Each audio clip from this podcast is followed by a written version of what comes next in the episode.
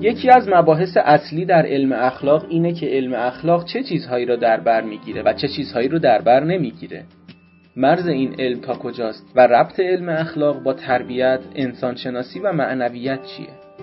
در این کارگاه در مورد این پرسش ها صحبت میشه.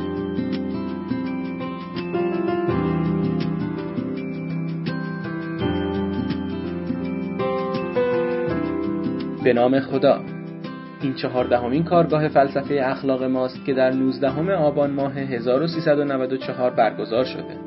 این برنامه در خانه اخلاق پژوهان جوان برگزار میشه و هدف اینه که در هر کارگاه یک متخصص حوزه اخلاق ایده خودش رو در حیطه اخلاق پژوهی با ما به اشتراک بگذاره. موضوع این کارگاه قلمرو علم اخلاق هست که حجت الاسلام و المسلمین محمد عالمزاده نوری این موضوع رو ارائه کردند. آقای عالمزاده اخلاق پژوه عضو هیئت علمی و استادیار پژوهشکده اخلاق و معنویت پژوهشگاه علوم و فرهنگ اسلامی هستند. کتاب‌های استنباط حکم اخلاقی از سیره و عمل معصوم و استنباط حکم اخلاقی از متون دینی و ادله لفظی از جمله تعلیفات ایشون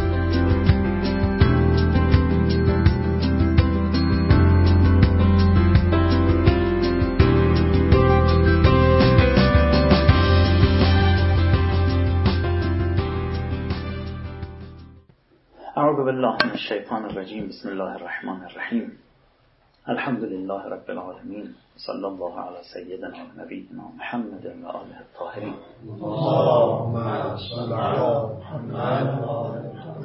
و لعنت الله علی اعدائهم الى یوم الدین رب ادخلنی مدخل صدق و اخرجنی مخرج صدق.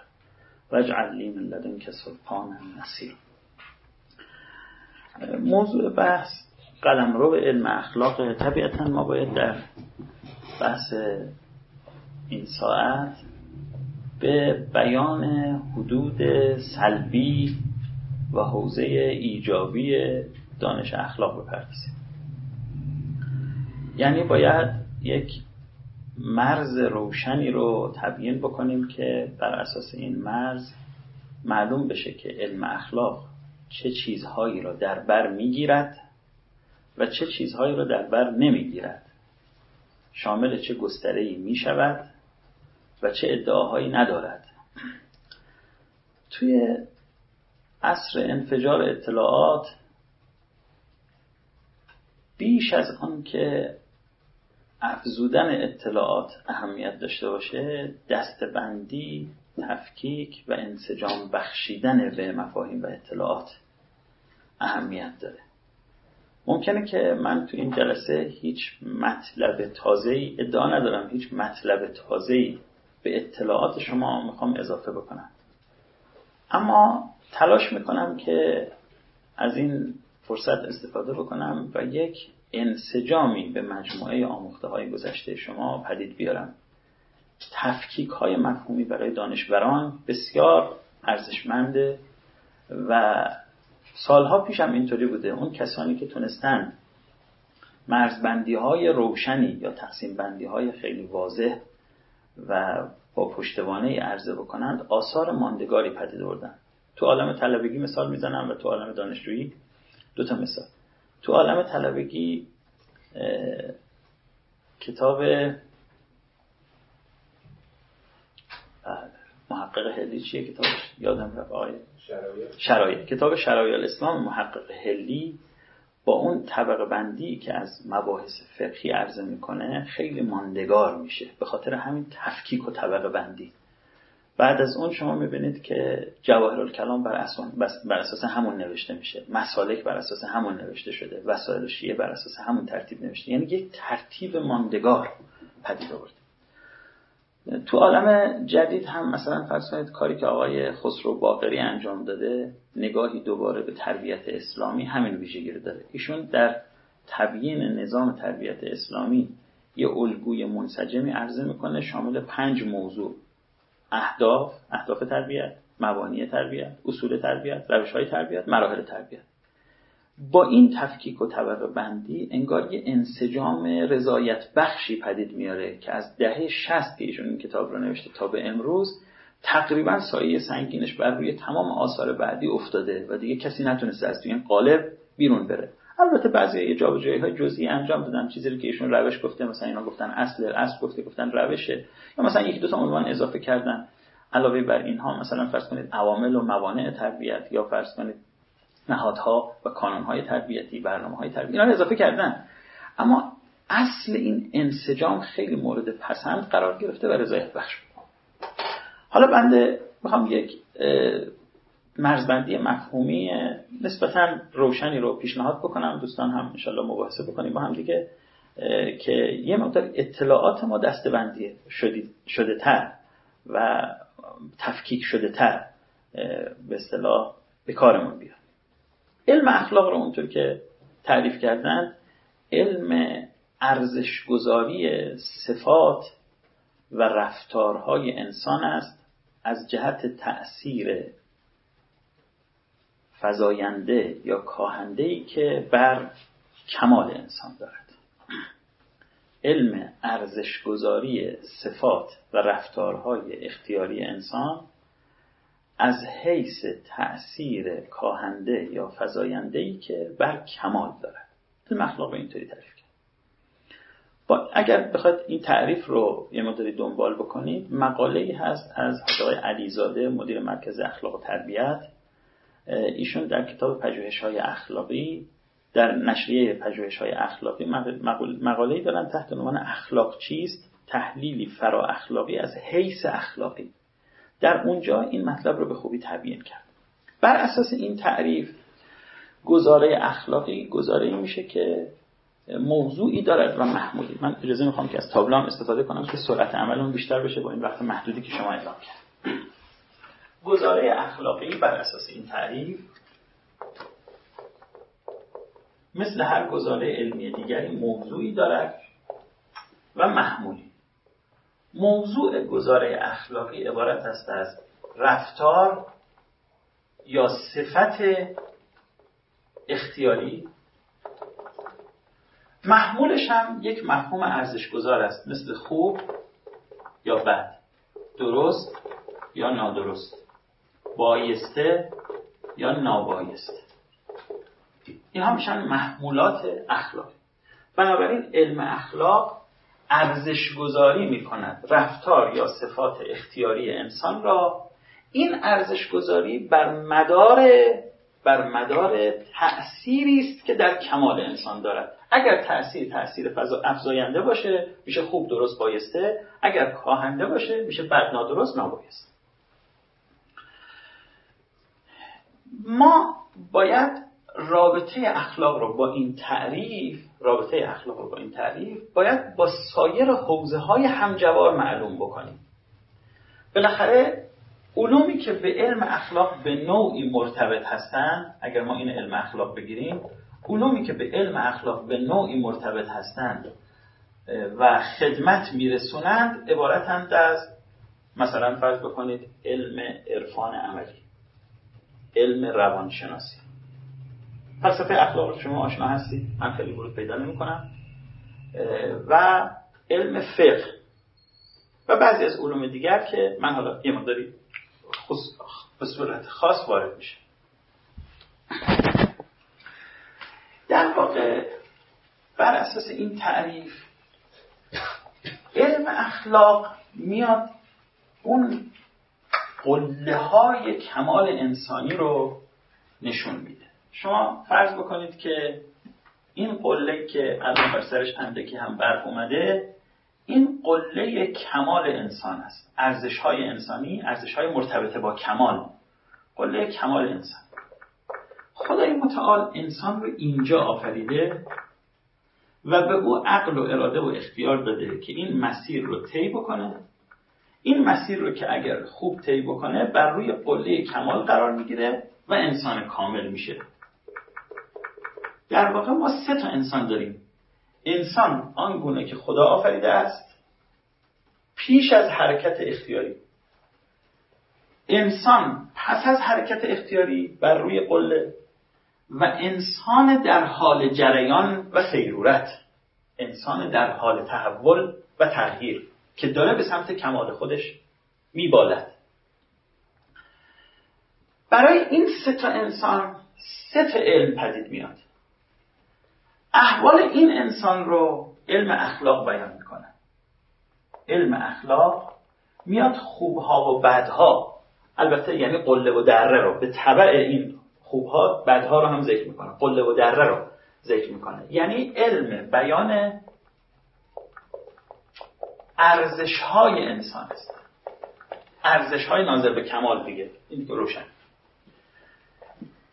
این انسانی که هنوز حرکت نکرده برای این هم یه علم پدید اومده به نام علم انسان شناسی علم انسان شناسی حالا شما می‌خواید بذارید به جای انسان شناسی بذارید روان شناسی بذارید معرفت و نفس بذارید علم و نفس فلسفی.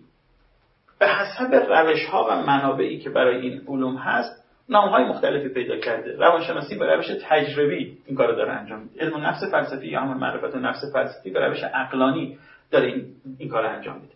و انسان شناسی هم حالا علم نوپیدایی است که برای این علم در واقع علم بیان ویژگی های اولیه انسان است. اولیه یعنی چی؟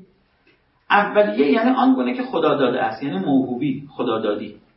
علم بیان ویژگی های اولیه یعنی ویژگی های موهوبی. قبل از آن که من تصرف اختیاری درش کرده باشم خدای متعال یه ویژگی به من داده. خدا یه جوری من آفریده. مثلا این که من صاحب اختیار هستم صاحب اراده هستم صاحب عقل هستم می‌توانم به کمال برسم با با سنگ چه فرقهایی دارم اینها هیچ کدومش مربوط به من نیست. اینها همش موهوبی الهی است.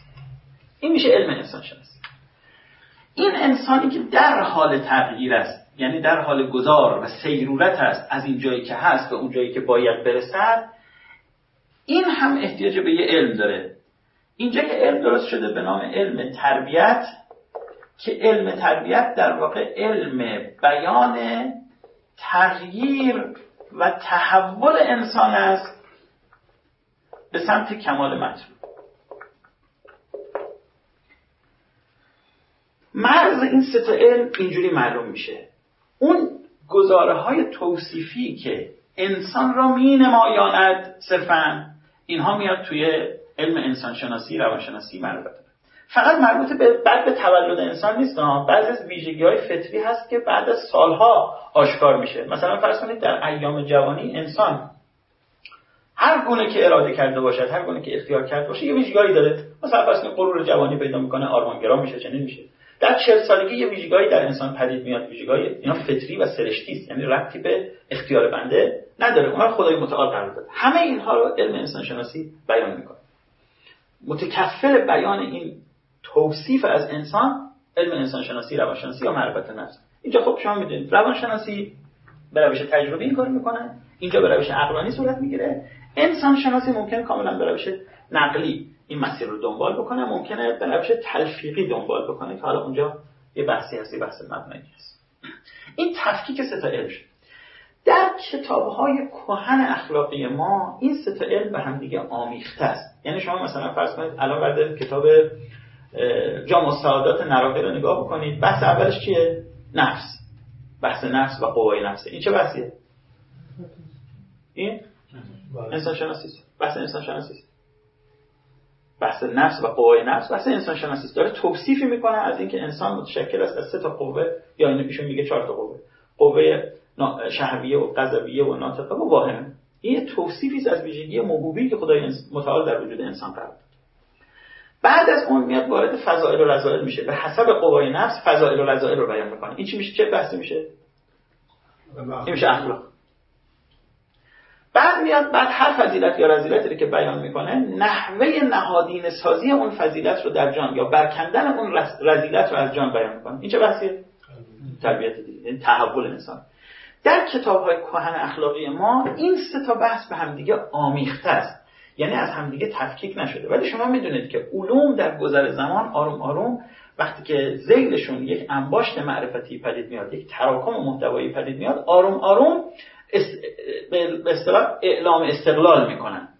مثل حالا تو عالم حوزه ما یه زمانی کتاب های فقهی که نوشته می‌شد زیلش بحث های اصول فقهی انجام می‌گرفت بحث های رجالی انجام می‌گرفت بحث درایی انجام می‌گرفت. آروم آروم اینا به یک انباشت معرفتی که رسید اعلام استقلال کردن. اصول برای خودش شد یه علم رجال برای خودش شد یه علم دوایی برای خودش شد یک علم یه علم دیگه به نام علم فهرست پدید اومد و همینطور علوم استقلال پیدا کرد. الان ما اینقدر تراکم و انباشت محتوایی داریم و اینقدر تمایز موضوعی بین این سه علم وجود داره که می‌تونیم این ستا رو کاملا از هم دیگه تفکیک بکنیم و تفکیک هم شده.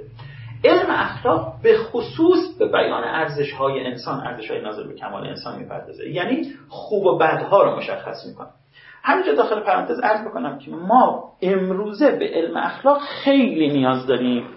جهتش هم اینه که دچار نوعی آشفتگی و جابجایی ارزشی هستیم. تو دنیایی که بالاخره سنت و تجدد به همدیگه آمیخته از یک طرف ما تعلقات دینی و سنتی داریم از یک طرف نمی‌تونیم از مزایای زندگی در عصر حاضر دست بکشیم و به فرهنگ غرب یک نوع تعلقی پیدا کردیم. دچار نوعی آشفتگی ارزشی و یا جابجایی ارزشی شدیم. الان اتفاقا خیلی نیاز به این هست که ارزش های درست را آنگونه که ما بنابر اعتقاد خودمون از منابع دینی باید استخراج بکنیم باید به جامعه معرفی بکنیم و تبیین بکنیم. بنابراین امروزه کار آلمان اخلاق خیلی سنگین اتفاقه خیلی سنگین یه چیزایی که یه زمانی به سرعت و سهولت بد تلقی می‌شد و هیچ کسی درش تردیدی نداشت امروزه جزو ارزش ها تلقی میشه و ترویج میشه مثلا یه زمانی می‌خواستن به یه نفر فوش بدن تحقیرش کنن توهینش بکنن یا ذلیلش بکنن بهش گفتن دلقک مسخره. امروز همین آدمی که یه زمان اینطوری بهش بی احترامی می‌شد و تحقیر می‌شد تحت عنوان هنر پیشه هنرمند تو جامعه ما آبرو داره ولی تکلیف این قضیه رو روشن کنه کار روشن کردن تکلیف این داستان هم بر عهده عالمان اخلاق است. یعنی عالم اخلاق باید بگه چی خوب است چی بد است. درس اخلاق ما دو رقم داریم. ای کاش این مسئله رو من قبل اول بیان می‌کردم. درس اخلاق ما دو رقم داریم. کلاس اخلاق دو جور برقرار میشه. یه موقع هست که یک سبک کلاس اخلاق یا درس اخلاق کلاس یا درس اخلاق. یک نوع کلاس اخلاق در واقع به هدف انبعاث عملی و تحریک اراده اخلاقی کلاس پند و موعظه و ذکر و در واقع تقویت اراده اخلاقی است. این یه دسته کلاس اخلاق است. این تو حوزه ما خیلی سابق زیاد بوده. الان هم کمابیش تو مدارس علمیه هست بزرگانی هستن که مسئولیت خودشون این می‌دونن که اراده اخلاقی انسان رو تقویت بکنن انسان رو از ضعف اخلاقی سستی اخلاقی نجات بدن نوعی انبعاث عملی در ما پدید بیارن. این دسته نوع دوم کلاسیه که در واقع در او بررسی روشمند گزاره اخلاقی میشه و استناد و توجیه ضابطمند و مثلا آلمانه آن. یه گزاره اخلاقی میاد در دستور کار قرار می‌گیره بررسی روشمند آلمانه میشه و تلاش میشه که توجیه و مستندسازی بشه. اینجاست که علم اخلاق پدید میاد. علم به معنای دیسیپلین به اصطلاح اخلاق اینجا پدید میاد. ما الان بیشتر با این دومی کار داریم. اون اولی کاملا مورد نیاز است. و حوزویان بهش توجه کردن به این دومی اخیرا توی یعنی یه مدتی فراموش شده بود تو فضای حوزه های علمی. اخیرا دوباره بهش توجه شده و در واقع چیزی پدید اومده. تأسیساتی براش پدید اومده. حالا تحت عنوان رشته تخصصی تحت عنوان مراکز پژوهشی تأسیساتی پدید اومده. این تفاوت علم اخلاق میشه با تربیت و انسان شناسی علم اخلاق رو با معنویت یا عرفان هم باید ما تفکیک بکنیم. اخلاق با معنویت چه فرقی داره؟ اخلاق ارزش ها رو بیان می‌کنه. معنویت. من قبل از اینکه وارد این بشم یه چیز عرض می‌کنم. درباره تربیت حالا اخلاق و معنویت داشته باشید من قبلش یه مقدمه عرض بکنم بعد دوباره بیایم به اخلاق. درباره تربیت عرض کردیم. تربیت علم بیان در واقع تغییر و تحول انسان است به سمت کمال مطلوب. اینو گفتیم. تربیت خودش اقسامی داره. یه موقع هست که شما انسان رو به سمت کمال مطلوب بدنی سوق می‌دید. اگر تغییر و تحول بدن انسان به سمت کمال مطلوب جسمی مد نظر باشه این تربیت میشه تربیت بدنی. علم تربیت بدنی که تو دانشگاه درس میدن دو اساتید داره و اینها اونها در واقع می‌خوان انسان رو به سمت کمال مطلوب جسمی حرکت یه موقع هست که شما ذهن انسان رو تربیت می‌کنید تربیت ذهنی. ذهن انسان رو تربیت می‌کنی یعنی چی؟ یعنی تلاش می‌کنی این ذهنهای تربیت نشده رو به نوعی واجد کمالاتی بکنید کمالات ذهنی چیا هستند می‌تونید بگید. حافظه قوی قدرت فراگیری خلاقیت تمرکز دقت نظم منطقی انسجام قدرت تجزیه تحلیل و امثال این کمالات ذهنی هست ذهن ما اولی که آفریده شده تو اون دامنه است. یعنی این کمالات رو نداره. ولی با تمرین هایی و با تلاش هایی ما می‌تونیم از ذهن خودمون یک ذهن ورزیده رشید تربیت یافته پدید بیاریم. اینجا احتیاج به یک عملیات تربیت ذهنی داریم. مثلا فرض کنید ریاضی بخونیم یا تمرینایی انجام بدیم که تربیت ذهنی پیدا کنیم. تربیت ممکنه تربیت اقتصادی باشه ممکن به سمت کمالات اقتصاد ممکنه تربیت اجتماعی باشه ممکنه چی باشه؟ ممکنه تربیت اخلاقی باشه. الان این قله که ما کشیده بودیم نوشته بودیم کمال مطلوب چون بحثمون بحث اخلاق بود قله تربیت اخلاقی ممکن هم هست تربیت معنوی باشه. تربیت اخلاقی و تربیت معنوی. این دوتا با هم دیگه فرق داره. من می‌خوام فرق این دوتا رو و مرز این دوتا رو بیان. ببینید تربیت معنوی یعنی در واقع فرق بین اخلاق و معنویت. این دوتا رو بیان.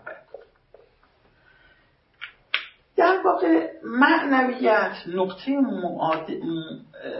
نقطه مقابل ماده است. عالم رو تقسیم کردن به دو بخش. میگن خدای متعال عالم رو دو مرد دو لایه برای عالم قرار داده. عالم نظام هستی تقسیم میشه به یک عالم ظاهر و عالم باطن. یا بفرمایید عالم فیزیک و عالم متافیزیک. به این عالم شهادت میگن به اینم عالم غیب. به این عالم ماده میگن و به این عالم معنا.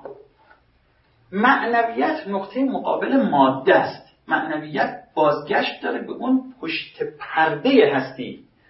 البته از اسمای دیگه داره. عالم خاک میگن عالم عنصری میگن عالم ناسوت میگن. اسامی دیگه هم ممکنه داشته باشه. به این هم مثلا ممکنه عالم ملکوت میگن عالم قدس میگن عالم ماورا میگن. اسامی دیگه هم ممکنه داشته باشه. این ادامه داره. یعنی به تعابیر مختلف است. ولی به هر حال اصل این موضوع که عالم یک بخش محسوسی داره یک بخش نامحسوسی داره. این بخش محسوسش برای حواس پنجگانه ما قابل ارتباط برقرار کردن است. این از حواس پنجگانه ما قائب است. بهش میگن عالم غیب. و ما نمی‌تونیم باش ارتباط برقرار کنیم. ارتباط حسی نمی‌تونیم باش برقرار کنیم. قابلیت این رو نداره این میشه پشت پرده هستی راز هستی. اگر ما قائل باشیم به اینکه عالم اینگونه است. اگر قائل باشیم خدای متعال علاوه بر این جهان مادی چیز دیگه هم در پشت پرده خلق کرده است. این یک دوم اینکه قائل باشیم قائل باشیم به اینکه می توان این پرده ها را درید شکافت و به اون پشت پرده هستی دست پیدا کرد و نوعی اشراف به دست آورد به عالم معنا. این دو اون وقت این سوال پیش میاد که من انسان چجوری می‌تونم روزنه ای به سوی غیب عالم و پشت پرده هستی به دست بیارم و با او ارتباط برقرار کنم؟ این ارتباط ارت... ممکنه ارتباط علمی باشد اشراف علمی باشد. یعنی من سر در بیارم از غیب عالم. ممکنه ارتباط ارتباط تصرفی باشد. یعنی من بتونم یک تصرفی در پشت پرده هستی انجام بدم. اگر قائل باشیم به اینکه عالم معنایی هست مباحث معنوی پدید میاد. یعنی این بحث پیش میاد که ما چطوری می‌تونیم با عالم معنا ارتباط برقرار چطوری می‌تونیم این حجاب های ظلمانی رو بشکافیم و به پشت پرده هستی و راز هستی دست پیدا بکنیم؟ اینجا معنویت سرباز می‌کنه. ممکنه که کسی اصلا قائل به عالم معنا نباشه ملحد باشد دهری باشد مادی مسلک باشد کلا عالم معنا رو انکار بکنه. اون کسی که عالم معنا رو انکار می‌کنه علل قاعده برای انسان کمالی قائل است. یعنی حالا بنابر مبنای مشهور بالاخره انسان ها اختیار دارن و قابلیت کمال دارن. برای او بحث از اخلاق معنا داره ولی دیگه بحث از معنویت معنا نداره. این تفاوت اخلاق و معنویت است که اخلاق نسبت به پذیرش یا عدم پذیرش عالم غیب خونساست ممکنه شما عالم غیب رو نپذیری خب تربیت اخلاقی معنا داره. مثلا تو اون جامعه ملحد سکولاری که کلا عالم غیب رو نفی می‌کنن ممکنه شما بچه ها رو صادق شجاع عفیف خیشتندار منظم و دارای وجدان کاری بار بیارید اینا همه فضائل اخلاقی است. فضائل اخلاقی است که شما ب... یعنی عملیات تربیت اخلاقی توی جامعه ملحد معنا داره. اما عملیات تربیت معنوی اونجا معنا نداره. این تفاوت اخلاق و من. دو تا نکته رو باید توجه بکنید. یکی اینکه دستیابی به عالم معنا دشوار است. این یکی. دوم اینکه انسان به نحو سرشتی اتش ارتباط با عالم معنا را دارد. یعنی خدای متعال نوعی کنجکاوی ذاتی و اشتیاق فطری در وجود ما قرار داده که هممون معناگرا هستیم. دوست داریم که سر در بیاریم. ببین چه خبرهای جدیدی دیگه هست تو عالم. هممون دوست داریم این از یک طرف دستیابی به عالم معنا دشواره. به هر کسی همطور مفتی نمیدن. از یک طرف هم همه اشتیاق داریم برسیم. اشتیاقی که حالا ممکنه انقدر زیاد نباشه که بتونیم هزینه هاشو بپردازیم ها ولی بالاخره اشتیاقش داره. این دوتا باعث پدید آمدن جمنها شده. جمنها چی هستن؟ جریان های معنوی نوپدید. جنبش های معنوی نوظهور. این باعث پدید آمدن جمنها شده. یعنی خب همه انسان ها مشتاق و متقاضی هم تقاضا خیلی بالاست. مشتاق و متقاضی هم که به عالم معنا دست پیدا بکنن. اگر بخوان درست حسابی دست پیدا بکنن خیلی باید دشواری تحمل بکنن. یه عده اومدن گفتن آقا یه راههای کوتاه‌تری هم هست. بیا دستت بده من می‌برم پرده ها رو بر تو باز می‌کنم. تجربیات جدیدی برای تو ایجاد می‌کنم. غیب عالم رو بتونی این قرص رو بخور. با یه دونه قرصی قرص ایکس. یک تجربه ویژه معنوی برات حاصل میشه. راه کوتاه. لازم هم نیست ریاضت میاضت این حرفا بکشی این خودش یک جریان معنوی شده. یعنی مدعی معنویت. راهزنانی که راهزنانی که دکاندارانی که شیادانی که از این آتش فطری و اشتیاق ذاتی انسان ها سوء استفاده کردن و مدعی هستن ما می‌تونیم این لایه حجاب عالم ماده رو بشکافیم و شما رو به اون طرف عالم مرتبط بکنیم. این منشأ پدید آمدن جمعان این جریان های متعدد و رنگارنگ این رنگین کمان جریان های معنوی که الان دیگه حالا یه مقداری هم اسامیشون سر زبان ها هست و مطرح هستن اینا تو چنین فضایی پدید آمدن اتفاقا دین دین یک جریان معنوی دیرین است نوظهور نیست. دیرین است که از ابتدای خلقت انسان هدف خدای متعال این بوده که انسان را از این قفس مادی خاکی بیرون بیاورد و مرغ باغ ملکوت را به عالم ملکوت پیوند دهد. دین می‌خواسته همین کارو بکنه.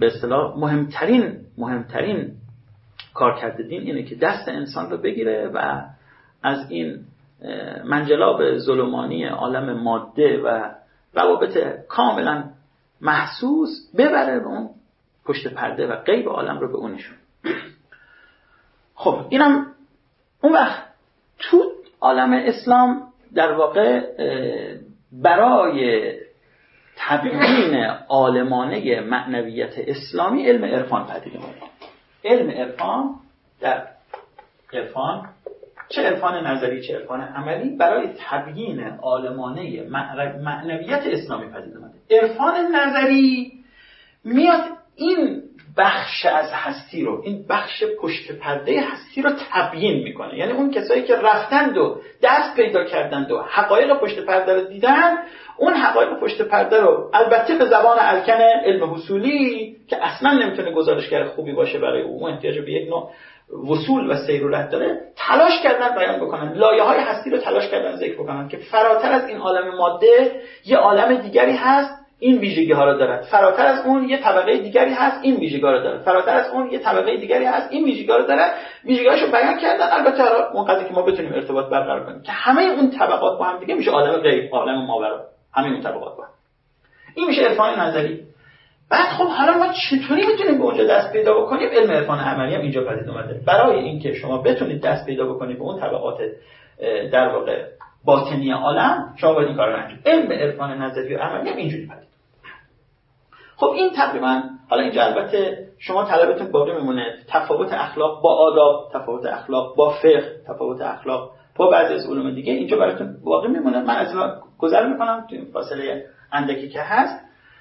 یه مقدار حوزه های داخلی علم اخلاق رو تبیین می‌کنم. طبیعتا تقسیم بندی های متعددی برای بیان حوزه های درونی علم اخلاق شده. منتها من به یک تقسیم بندی معروفی که شاید البته اخیرا مطرح شده ولی کمابیش تو ذهنهای شما هست اشاره می‌کنم. معمولا اخلاق رو به حسب حوزه های ارتباطی بر حسب حوزه های ارتباطی انسان تقسیم می‌کنند به اخلاق فردی اخلاق اجتماعی اخلاق بندگی و اخلاق زیست محیطی این تقسیم بندی می‌دونید که اولین بار با یه کم و زیادی توسط محمد عبدالله دراز در این کتاب دستور الاخلاق فی القرآن عرضه شد بعدها استاد مصباح در کتاب اخلاق در قرآن خودشون این رو مطرح کردن. به گمان قوی برگرفته از همون کتابه چون یه موقعی من از زبان خود ایشون شنیدم که ابراز ارادتی می‌کردن به اون کتاب و به نوعی مثلا تعریف می‌کردن از اون کتاب محمد عبدالله در راست دستور الاخلاق فی القرآن کریم ترجمه فارسی هم شد. از اون تعریف می‌کردن به احتمال قوی کار ایشون هم برخواسته از همون البته به این آخری نپرداختن این بر حسب حوزه های ارتباطی انسان. یعنی ارتباط انسان با خودش ارتباط انسان با دیگران ارتباط انسان با خدا ارتباط انسان با طبیعت. این چهارمی رو آقای مثبت تو کتاب اخلاق در قرآن نیاوردن. این چهارمی رو ذکر نکرد البته اگه اینو بخواد شما کش بدید و یه مقداری مثلا فرض کنید تکمیلش بکنید علاوه بر اینها ارتباط انسان با موجودات فراتبیعی مثل فرشتگان و اجنه. این رو هم میشه اینجا آورد. یعنی ما از اخلاق ارتباط با فرشتگان بحث بکنیم. مثل اینکه مثلا سلام کردن بر فرشتگان یا مثلا محبت کردن در حق فرشتگان نمی‌دونم چی بشه. از اونم ممکنه بحث. چون مصادیقش کمه و چندان مورد ابتلا نیست. شاید ذکر نشده. ولی به هر حال تو اینجا جا جا مونده.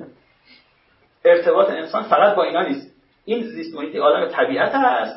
علاوه بر این عالم فراتبیعی هم موجوداتی دارد غیر از خدا. خب خدا در در رأس قرار داره ولی غیر از خدا موجودات دیگری هم مخلوقات دیگری هم هستن که مربوط به عالم طبیعت نیستن اونا رو باید اینجا ذکر هم با این چهارمی رو تو کتاب اخلاق در قرآن نیاوردن ما می‌تونیم این رو یکم تکمیلش بکنیم. من پیشنهاد دارم که اینو یه جوری تکمیلش بکنیم. تکمیلش اینجوری باشه. اخلاق اجتماعی رو یه چند تا بهش اضافه بکنیم. اخلاق اجتماعی گاهی وقت هست که اخلاق ارتباط فرد با فرد است.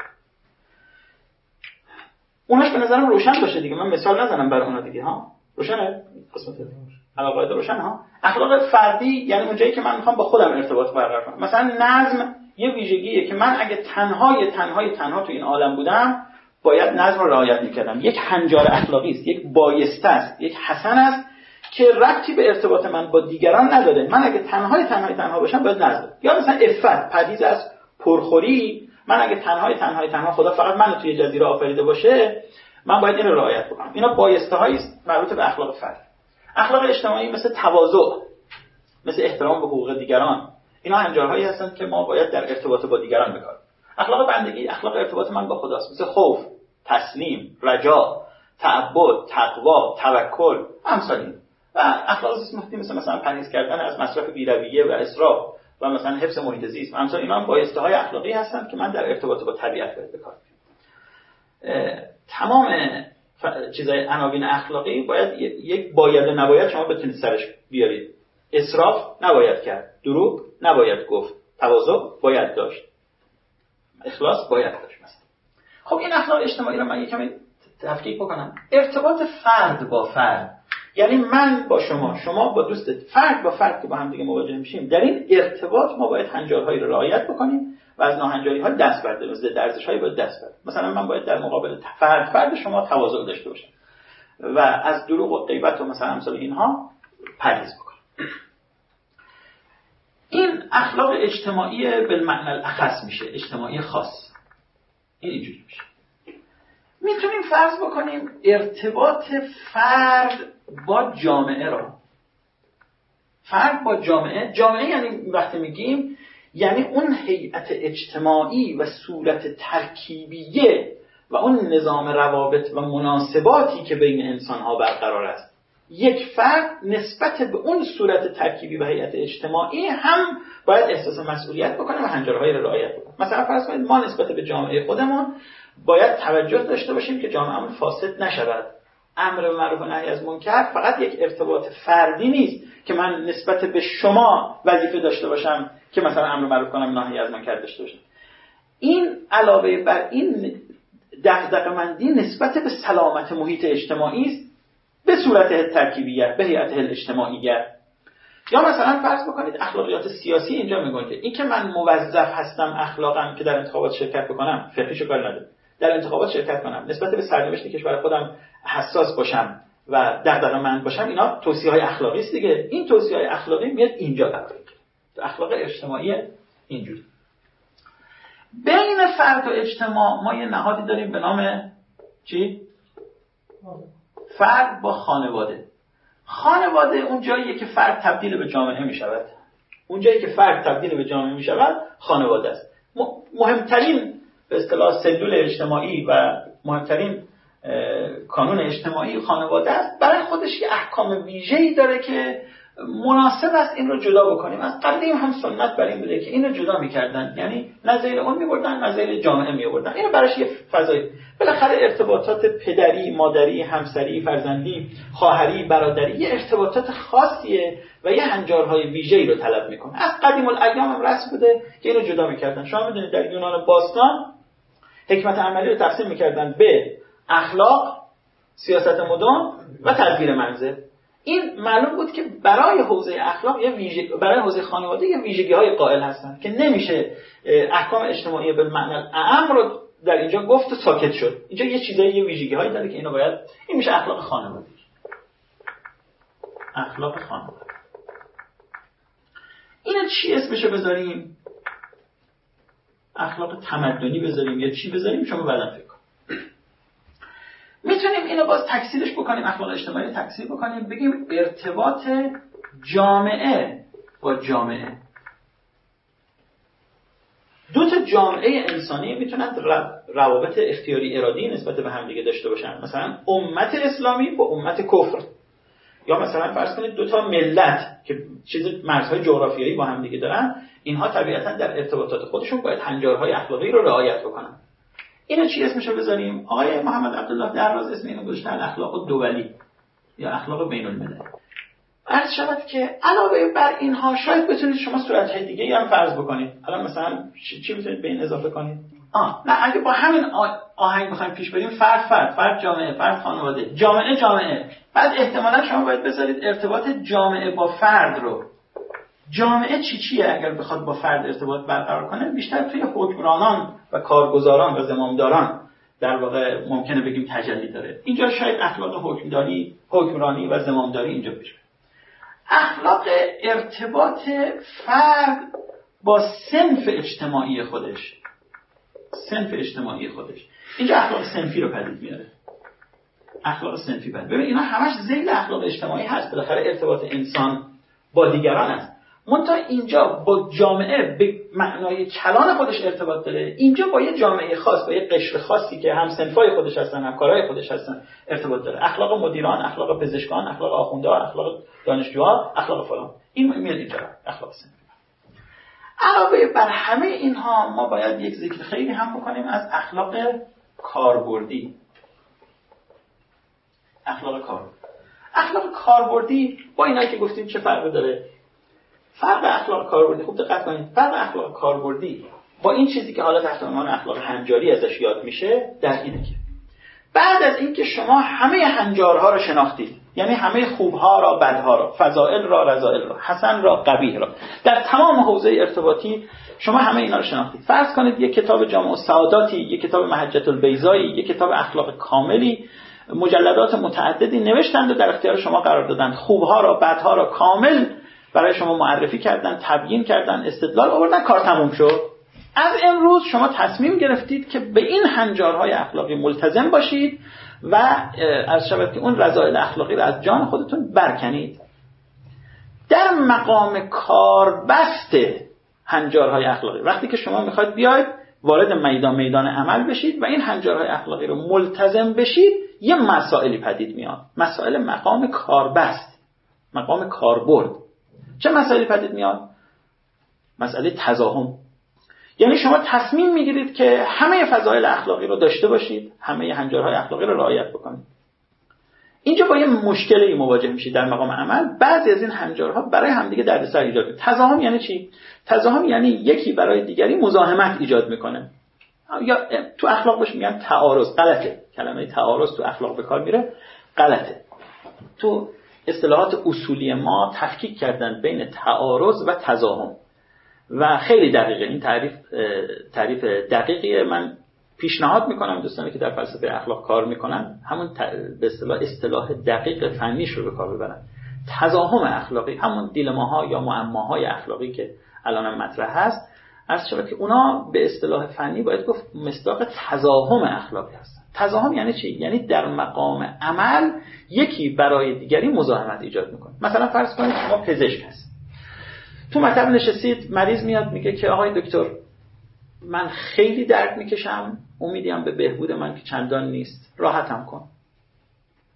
اینجا پزشک در تزاهم واقع میشه. فضائل اخلاقی کاملا براش روشنه. از یک طرف وظیفه اخلاقی دارد در حفظ جان این بیمار بکوشد. از طرف دیگه خب وظیفه اخلاقی داریم نسبت به انسانهای دیگه که تا اونجا که می‌تونیم در قضاء حوائجشون در برآوردن نیازها و اجابت کردن درخواست هاشون بکشیم. این وظیفه اخلاقی ماست. این دو تا وظیفه اخلاقی الان تو این مصداق با هم دیگه درگیر شده.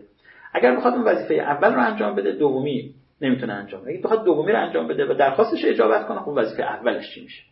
اینجا گرفتار یک معمای اخلاقی میشه. از این معماهای اخلاقی تو شبانه روز برای ما متعدد پیش میاد که ما هنجارهای اخلاقی رو می‌دونیم اما نمی‌تونیم اهم و مهم بکنیم در مقام عمل. مثلا فرض بکنید که شما از یک طرف به خاطر احتمامی که به علم دارید مشغول مطالعه هستید سخت برنامه ریزی کردید که از وقتتون استفاده بکنید نشستید سر کتاب. گرم شدید به حسب انجام وظیفه اخلاقی دارید مطالعه می‌کنید. همون لحظه مادر شما از شما درخواست می‌کنه که مثلا فلانی برو نون بخر یا مثلا برو یه کاری رو برای من انجام بده. از این طرف هم یک وظیفه اخلاقی داریم احسان به پدر و مادر که از نظر فرهنگ دینی خیلی بهش توصیه شده خب اینجا انسان در چیز قرار می‌گیره در تزاهم قرار می‌گیره که به کدوم یکیش باید ملتزم باشه. یا مثلا فرض کنید شما یه وعده کردید به کسی و باید طبق قانون اخلاقی باید سر وعده حضور داشته باشید سر ساعت اون وعده حضور داشته باشید بعد یک کسی تو خیابون جلوی شما رو می‌گیره و از شما درخواست کمکی می‌کنه که اگر بخواید به او کمک بکنید و می‌تونید هم کمک بکنید مشکلی هم نداره از اون وعده خودتون باز میمونید مثلا 10 دقیقه دیر می‌رسید. اینجا باید چیکار کرد؟ این یعنی تضاهم ها باید چیکار کرد؟ خیلی از اینها مربوط به حوزه های سنفی خاصه. مثلا فرض کنید تو اخلاق روحانیت از یک طرف روحانی باید التزام داشته باشه به اینکه آبروی سنفی این لباس رو حفظ بکنه ملتزم باشه به اینکه یه تقیداتی برای حفظ ارزش و حرمت این لباس باید رعایت بکنه. اخلاقا از یک طرف دیگه یک وظایفی نسبت به خانواده‌اش داره که ممکنه این دو تا با هم دیگه گاهی وقتا نسازه. مثلا فرض کنید بچهش تو پارک بهش میگه بابا بیا سوار چرخ رو با هم دیگه بریم. واقعا تقاضا داره که باباشم بیاد. از اون طرف هم خب این بابای روحانی اما سر چرخ تو آسمون خب خیلی ناجوره دیگه. این اینجا تو تزاهم واقع میشه. این تزاهم مال روحانی است اون یکی تزاهم مال پزشکان است.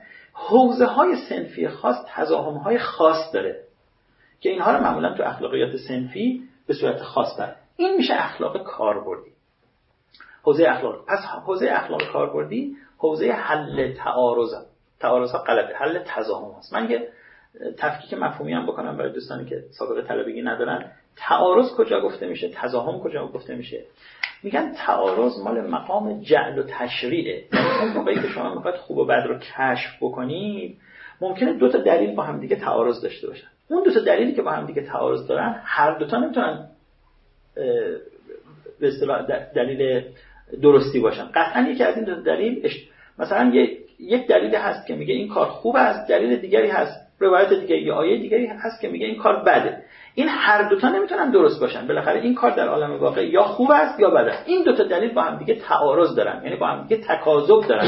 همدیگه رو تکذیب می‌کنن تا از بین می‌برن. اینجا اصطلاح تعارض اینجا به کار می‌برن مال مقام جعل و تشریع.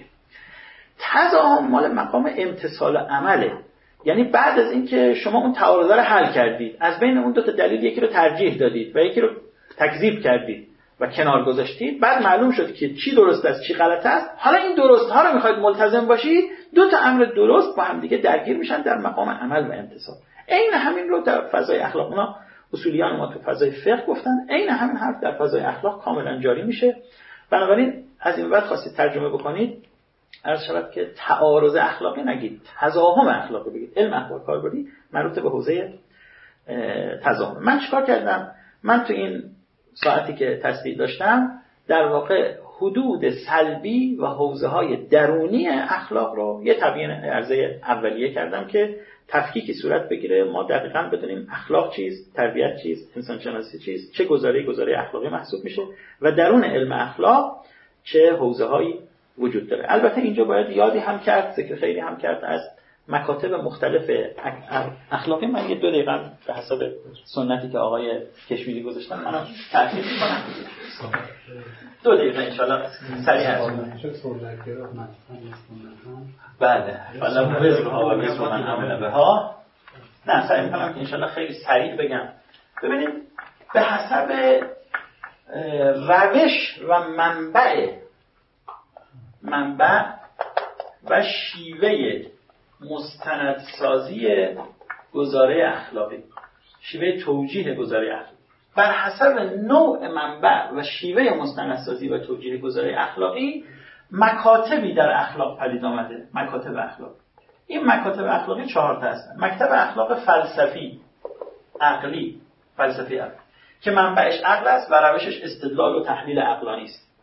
مکتب اخلاق عرفانی سلوکی که منبعش در واقع قلب است و روشش رسیدن به اشراقات و شهود و کشف و تجارب معنوی و امثال اینها. این یک دیگه روش نقلی اثری نقلی اثری که منبعش آیات روایات است و روشش حالا یا روش اصولی است یا روش اخباری است یا هر چیزی است و مکتب اخلاق تلفیقی یا توفیقی یا بعضی گفتن ترکیبی که تلاش می‌کنه از ظرفیت های قرآن و برهان و عرفان عقل و وحی و کشف به صورت موازی استفاده بکنه و نسبت به هر کدوم از اینها موضعی نداره. یعنی چیز از همه ظرفیت ها استفاده می‌کنه. این چهار تا مکتب اخلاقی هم هست که در واقع تو حوزه های درونی اخلاق. ما طلبه ها به خاطر اینکه امامه به سر داریم حالا با حمله واسه خودم صحبت می‌کنم. به خاطر اینکه امامه به سر داریم یعنی در واقع قرار است که عالم دین باشیم و سخن دین را عرضه بکنیم. طبعا تو این قسمت یعنی تو استنباط گزاره اخلاقی از منابع دینی باید دست داشته باشیم. و اگر به اون حوزه های دیگر هم می‌پردازیم یعنی به حوزه عقلی و عرفانی سلوکی هم می‌پردازیم در واقع به این قایت هست که کمکی کند به فهم آموزه های, دین، آموزه های اخلاقی در منابع دینی که آیات روایت باشن. یعنی ما قایتمون این است که سخن دین را کشف کنیم و عرضه بکنیم. و البته از, از اونجایی که قرآن و برهان عرفان با هم دیگه تعارضی ندارن و نهایتا باید پیام واحدی رو عرضه بکنن از جهت ما نگرانی نداریم. ولی خب عمده فعالیت آخوندی ما متمرکز میشه روی کشف آموزه های اخلاقی از منابع دینی که قرآن روایت باشه الحمدلله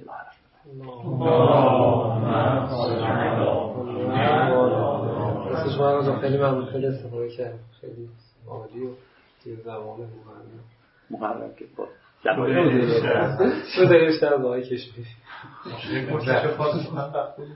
آره تا نه ما وقت پرسش پاسخ داریم دوستان کوتاه هم میگن که فقط به وقت برسه مثلا دو دقیقه سه دقیقه برای هر نفر. بسته به سوالش.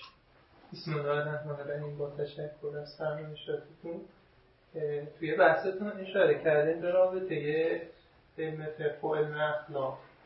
به ویژه حالا از منظر اسلامی رابطه اخلاق اسلامی با علم اخلاق اسلامی با علم فقه. اینا اگه مفصل توضیح بدیم مفصل بخوام توضیح بدم. سه تا جلسه می‌خوام. از شود که بله مختصرش یه جلسه می‌خوام. این خیلی کار سختیه. من دو سه تا منبع به شما معرفی می‌کنم که مراجعه بکنید. یکی کتابی است آقای احمد پور نوشتن با عنوان فقه و اخلاق مقایسه علم شناختی. ایشون کاری که کرده اومده اجزای یک علم رو در آورده و مثلا گفته علم این اجزا رو دارد موضوعی دارد منبعی دارد روشی دارد قایتی دارد چی دارد چی دارد. این اجزا رو در آورده تو علم فقه و اخلاق مقایسه کرده با هم دیگه. فقه و اخلاق مقایسه علم شناختی. آقای مهدی احمد. یک کتاب دیگری چاپ شده با عنوان مناسبات فقه و اخلاق در گفتگو با اندیشوران. در این کتاب با 23 نفر از اندیشوران حوزه فقه و اخلاق مصاحبه شده و اون مصاحبه ها در واقع پیاده شده و نمایزنی شده و مرتب شده چاپ شده مصاحبه است. سوالی که از اون شخصیت ها پرسیده شده همین سواله که مرز فقه اخلاق کجاست؟ یعنی یک گزاره از چه جهت فقهی محسوب میشه از چه جهت اخلاقی محسوب میشه؟ مثلا ببینید شما موضوع غیبت رو شیخ انصاری تو مکاسب محرمه بحث می‌کنه به عنوان یه فقیه. همین موضوع غیبت رو مرحوم نراقی تو مراج ساده بحث می‌کنه یا تو جامع سعادت بحث می‌کنه به عنوان یک عالم اخلاق. این دو تا با هم دیگه چه فرقی دارن؟ حیثیت فقهی و اخلاقی چه فرقی داره با هم دیگه؟ این سوالی بوده که از این بزرگان پرسیده شده. 23 نفر از اندیشمندان حوزه دانشگاهی هستن از آیت الله جعفر صبحانی و آیت الله مددی و آیت الله گرامی و آیت الله یزدی درش هست تا سید حسین نصر. و همین هست. از این کتاب هم منتشر شده. این کتاب یک مقدمه ممتعی داره که حاج آقای علیزاده نوشتن آقای مهدی علیزاده نوشتن. اون مقدمش خیلی خوندنی است از جهت اینکه فضای این سوال رو خوب روشن کردن که این سوال چه گستره ای داره بر اساس انواع احتمالات. مثلا بر اساس علم فقه موجود فقه مطلوب. اخلاق موجود اخلاق مطلوب. چه نگاهی در فقه چه نگاهی در اخلاق چه روی در مبانی مختلف در اخلاق. اینا رو سعی کردن که به صورت ماتریسی تکثیر بکنن. از این جهت اون مقدمه خیلی مقدمه ممتعیه. این دوتا کتاب تو این زمینه نوشته شده خوبه. یک کتاب دیگری هست از حاج اسلامی محمد تقی اسلامی با عنوان اخلاق اسلامی و کاربست قاعده تسامح در آن. تو اونجا یه فصل خوبی به موضوع فقه اخلاق پرداخته اونم خیلی خوب ارائه کرده. این سه تا منبع رو مطالعه بکنید برای اگه لازم باشه بنده عرض بکنم قطعا یه جلسه دیگه احتیاج بحث علم اخلاق خیلی روشن نشد که بروندینی یا دروندینی. شما خیلی از آموزهای ماورایی تبدین علم اخلاق استفاده کردید. علم اخلاق خب ما تو پیش زمینه کاملا بروندینی هم میشه باشه. یعنی کسی که دیندار, دیندار نیست یا اصلا ولو دینداره ولی از لحاظ بروندینی می‌تونه نگاه کنه به اخلاق. من به نظرم تبیین شد. همین به تابلو هست. نگاه بکنید.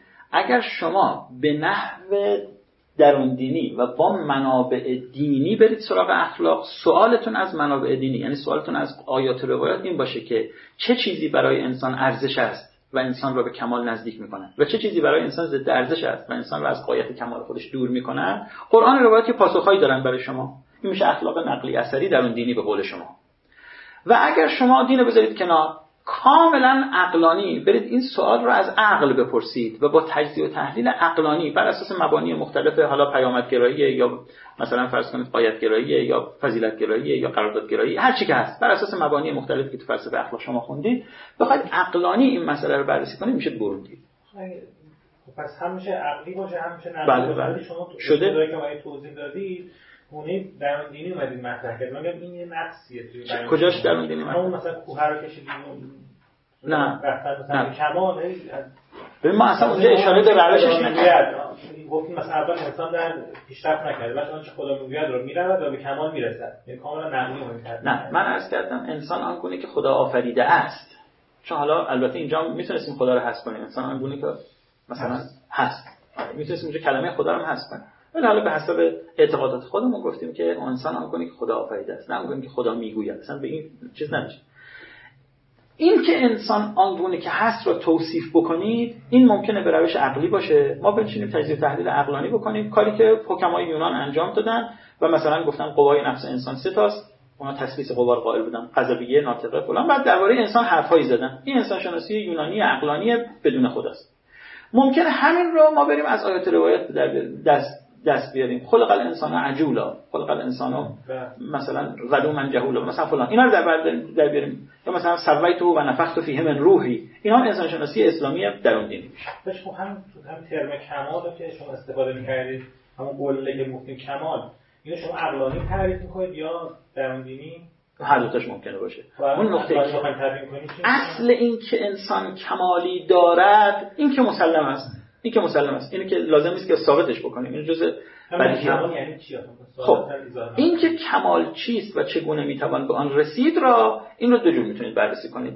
برون دینی درون دینی. به روش عقلی به روش نه عقلش چی میشه تعریف عقلش همون کارهایی که آقایون چیز کردن دیگه در این همه درباره سعادت تعریف کمال به روش عقلانی می‌خوایم تعریف کنیم. کمال تعریفش چیه؟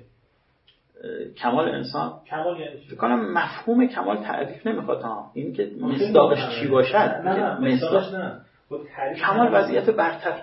کمال وضعیت برتر میگم شما می‌خواید بگید خوب چیه آنچه که ما رو به کمال برسانه خب تعریف خوب بگیم خود کمال چیه؟ سوال فعلیت یافتن اون قوایی که تو اگه بخوایم بگیم به فعلیت یافتن استعدادها خب استعداد خوبی داره استعداد بعدی آدم داره.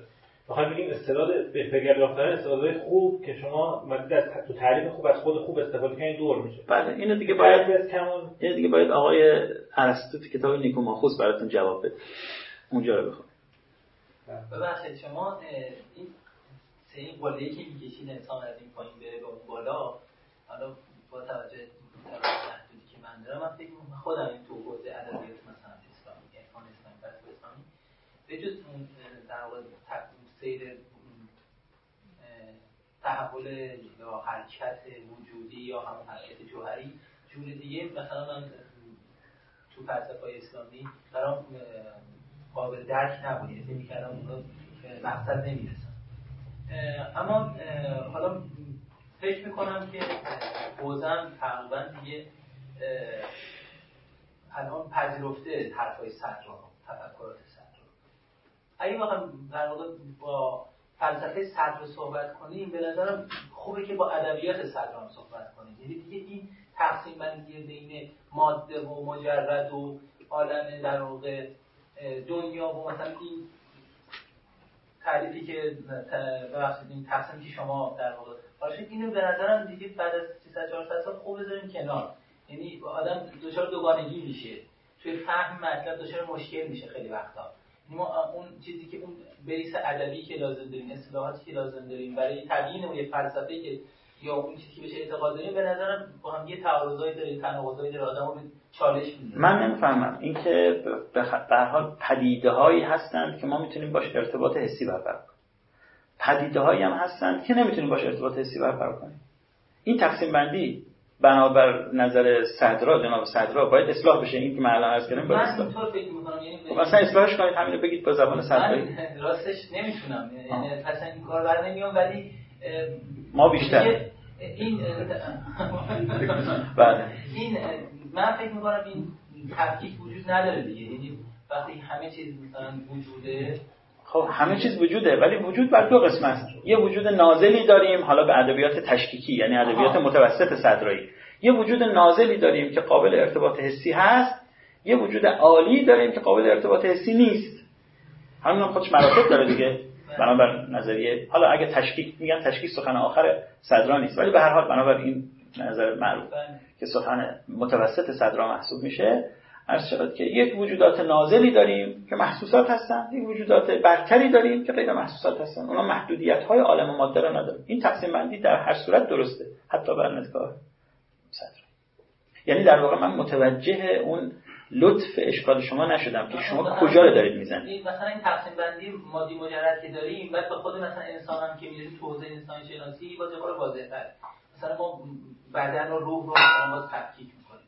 این دوئیت رو من فکر می‌کنم صدرا نمی‌فهمه. یعنی چرا؟ چرا نه؟ این دویت رو میفهم اون دویت کاملا درسته که به هر حال انسان یک شعن مادی خاکی دارد یک شعن روحانی الهی دارد یا معنوی دارد حالا باطنی دارد. منتها این دو تا شأن به همدیگه آمیختند و در همدیگه تاثیر و تاثیر متقابل دارد. یعنی اون بعد معنوی انسان رو ظاهرش اثر می‌ذاره ظاهرش در باطنش اثر می‌ذاره و می‌تونن با همدیگه تکامل پیدا بکنن. من یعنی شنیدم که اصلا اینجوری باشیم یعنی اصلا صدر اینو قبول نداره و اصلا اون در واقع مشکل ارتباط بین مجرد و مادی روح و بدن با پاورجا میمونه. ما مجبوریم که ادبیاتمون رو در واقع تغییر بدیم تا اون مشکلات بر نخوریم اینو دیگه من بلد نیستم. بله. من جدا عرض می‌کنم چیز مطلب جالبیه اگر که بتونم استفاده بکنم اصلا بر مختنم. آخرین که فرمودید تو توفیقی در کنار تطبیقی و تصمیه توفیقی یعنی وفاق. بین وفاق ایجاد کرده. و این ترجمه است در واقع. ترجمه همون تلفیقه. تلفیق یعنی ملفقش کرده و هم دیگه آمیخته. اونجا یعنی وفاق ایجاد کرده بین این من منابع. بعد این نکته که فرمودید که در واقع تعبیر از من دقیقا تعبیر شما دادم که آخوند به ما و آخوند بیشتر با بخش نقلی در واقع کار داره. احساسم اینه که در واقع آخوند به ما هو انسان یا آخوند به ما هو عاقل رو یه مقدار نادیده گرفتید به نظرم آخوند باید حق هر دو سه با هم ادا کنه ببینید چی داره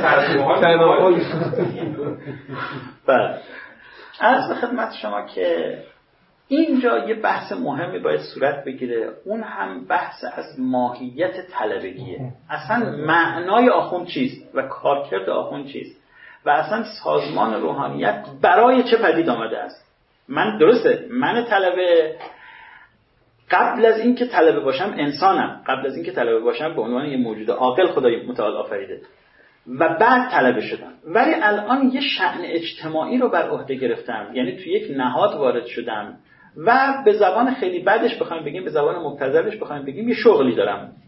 در مقابل این شغل مزایایی رو بهره مند میشم بالاخره یه چیزایی دارم و یه تعهدات و مسئولیت نسبت به شغل خودم دارم. کلمه شغل رو من بعدها ازش توبه می‌کنم. یعنی مناسب نمی‌دونم برای روحانیت بیشتر علاقمند هستم رسالت رو بگم.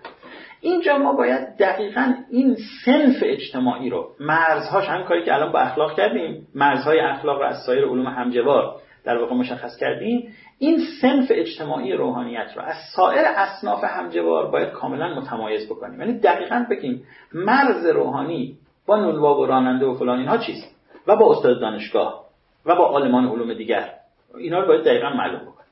وقتی که این معلوم شد دقیقا معلوم شد اون معلوم میشه که من چه معقول کارهایم جزو موظفی های آخوندی من محسوب میشه چه مقوله از کارهایی که من انجام میدم؟ کارهای آزادی است که به عنوان چی دارم انجام میدم؟ به عنوان یه آدم دارم انجام میدم نه به ما یکی از نزدیکانمون طلبه است که رفته تو خط هنر و رسانه و فیلم و نمی‌دونم بالاخره این وادی ایشون روزی یکی دو تا درس میره معلوم نیست مباحثه می... یعنی معلوم هست که مباحثه نمی‌کنه. خواستم بگم معلوم نیست مباحثه می‌کنه یعنی معلوم هست که مباحثه نمی‌کنه و مطالعه نمی‌کنه و فقط امتحان میده و بقیه روزگار خودش رو به خوندن رمان و دیدن فیلم و فیلمنامه و فلان این کار تخصصی رسانه هنری می‌پردازه. من به ایشون می‌گفتم که تو اگر می‌خواستی این باید با همون مبنا حل بشه. من به ایشون می‌گفتم تو اگر قرار بود متخصص رسانه و هنر بشی علاوه قاعده باید می‌رفتی دانشگاه اونجا اون درس رو میخوندی.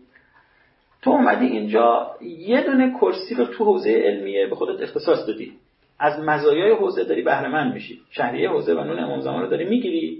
بعد اون کاری که بر عهده حوزه هست انجام نمیدی. رفتی داری این یه تناقضه یعنی تو باید تو وجود خودت به تعارض افتاده باشی.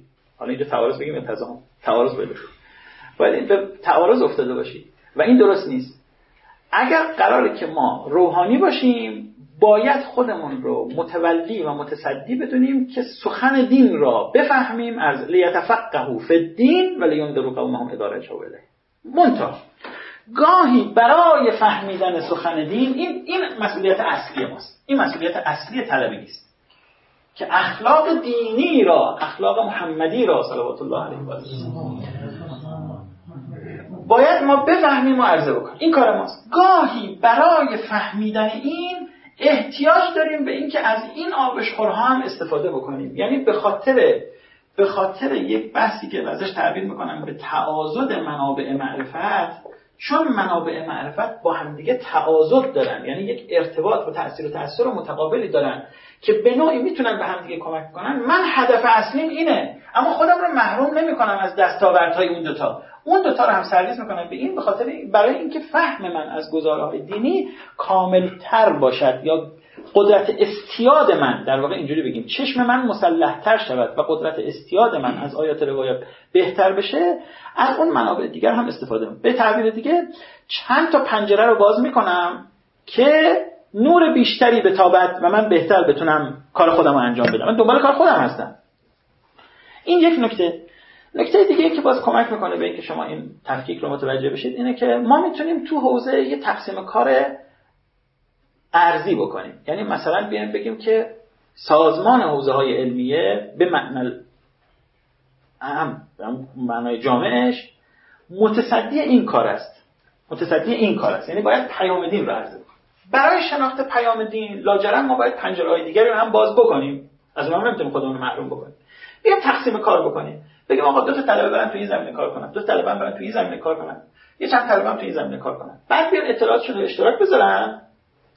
ولی آخر آخرش باید این در بیاد آخر آخرش. قایت حوزه علمی اینه. تقسیم بندی عرضه کردیم. دو طلبه کاملا کمشت اون کارو بکنن.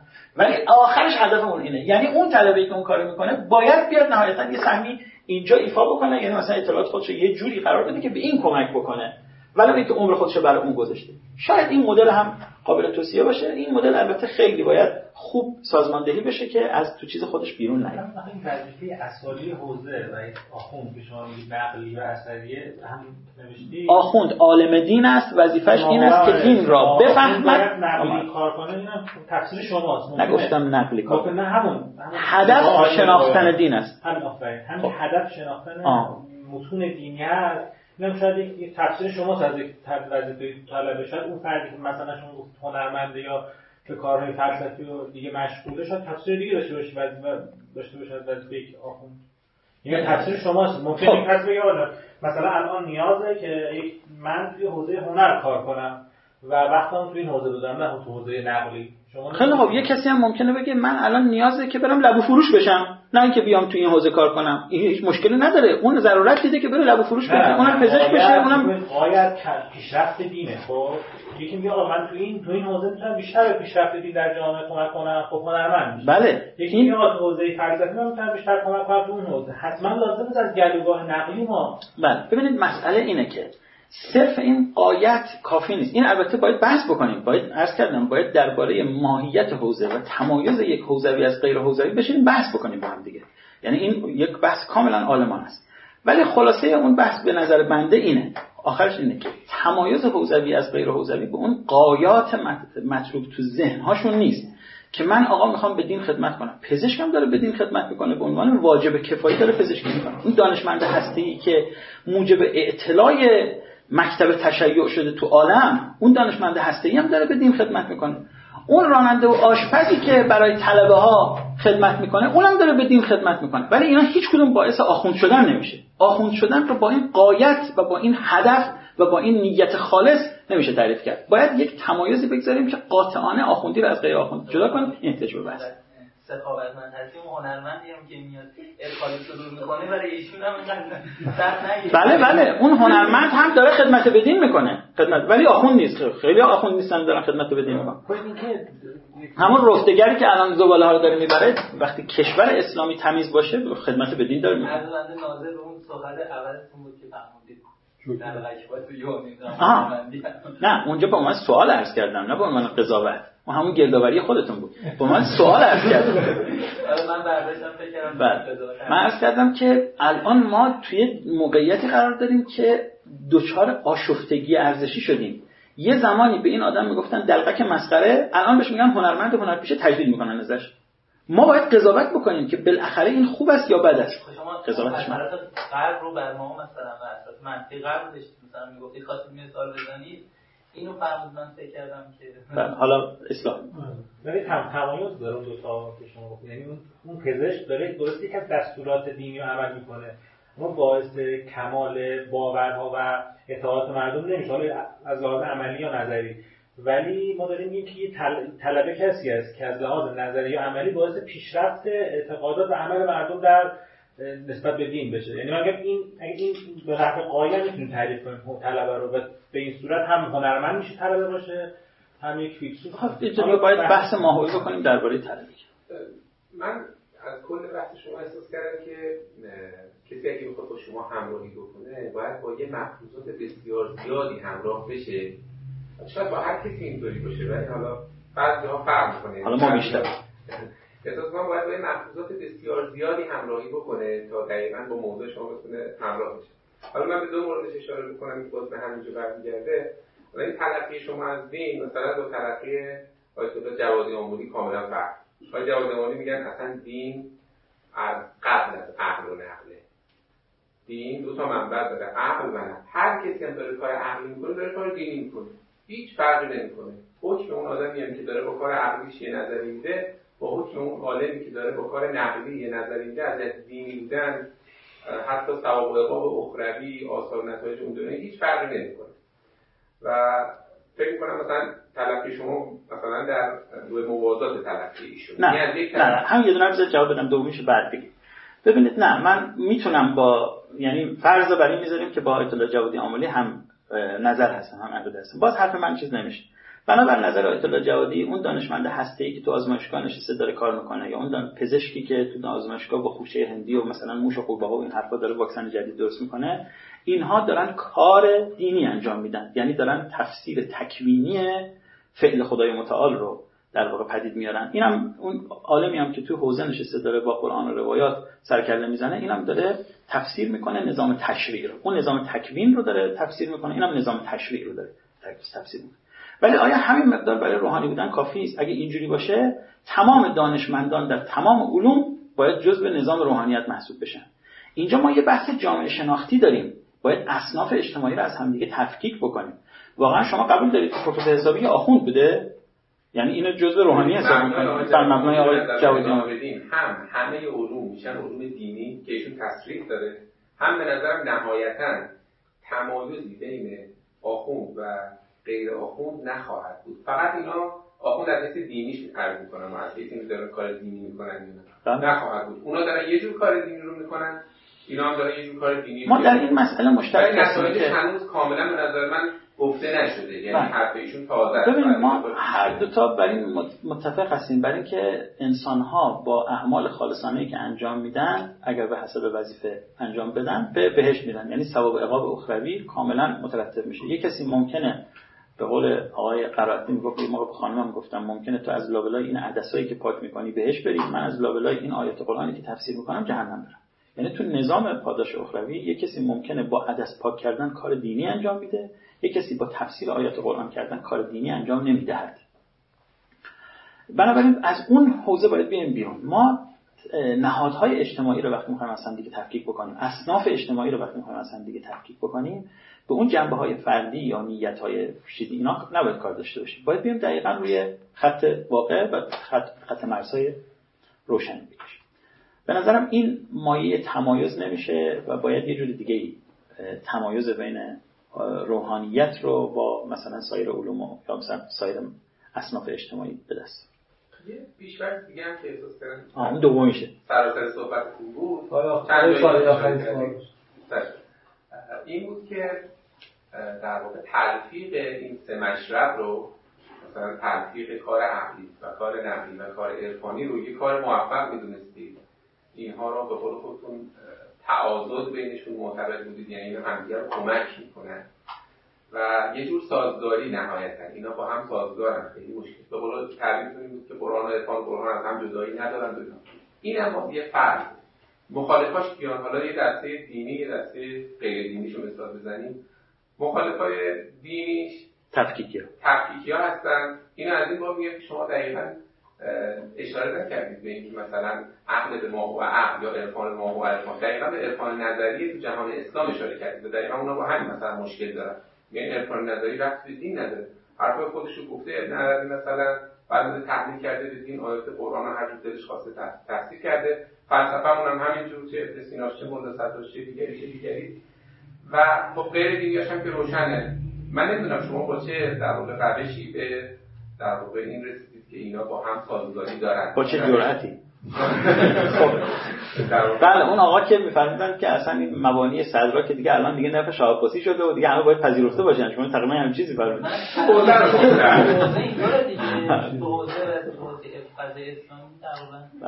خب بله. اینجا دعوای خونین اینجا باید در بگیره تا ما این مبانی رو درست بکنیم.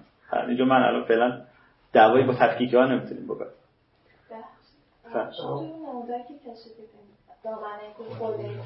مرتبه علم اخلاق رو بالاتر از تربیت قرار داده نه این به معنای مرتبه نبود. این مسیری است که انسان توی حرکت خودش باید طی بکنه. مرتبهش نخواستم نشون بدم. ممکنه مرتبه انسان شناسی از هر اون دو تا بالاتر باشه. این نمایانگر مرتبه علوم نبود. می‌خواستم بگم انسان این مسیر رو طی می‌کنه. برای این سه تا انسان سه تا علم پدید اومد.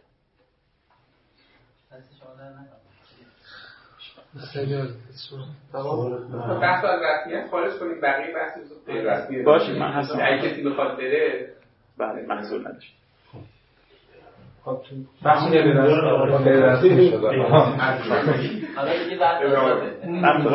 بخشی اون نموداری که کشیده بودید یه جا گفتید که قایت حالا بگیم قایت خلقت انسان رسیدن اون معنی اخلاقی درسته؟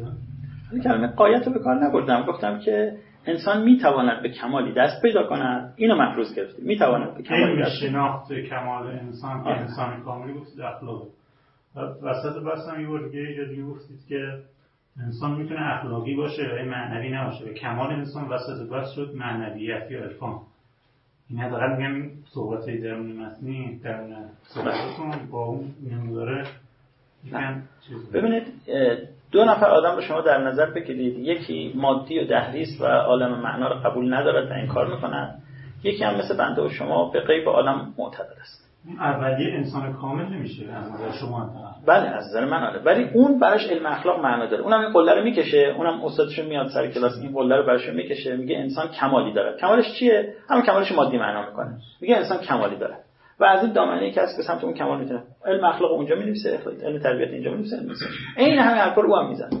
این شما بخواید نمودار بکشید نه بکشید ببینید ما تو مصداق کمال با هم دیگه. ما نموداری که ما می‌کشیم هر تا یکیه.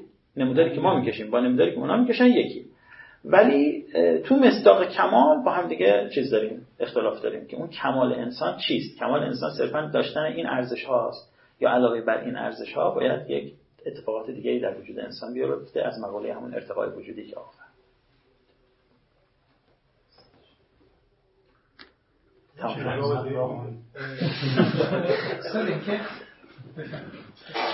اخلاق کاربردی با تربیت ببینید اخلاق کاربردی دنبال تبیین خوب ها و بد هاست می‌خواد بگه چی خوبه چی بده. تربیت دنبال نهادین سازی و درونی کردن این خوب ها و بد ها در جان انسان هاست. یعنی بعد از اینکه شما فهمیدید خوب چیه بد چیه بعد سوالتون اینه که بچه من دروغگوه من می‌دونم دروغ بده. بچه من دروغ میگه. چی کارش بکنم که دست از دروغ برداره؟ اینو تربیت باید جواب بده. این کارو بهتر اخلاق هنجاری و اخلاق کاربردی هر دوتا در صدد تبیین خوب و بد حسن و قبیح فضیلت و رزیلت ارزش و ضد ارزش هستن.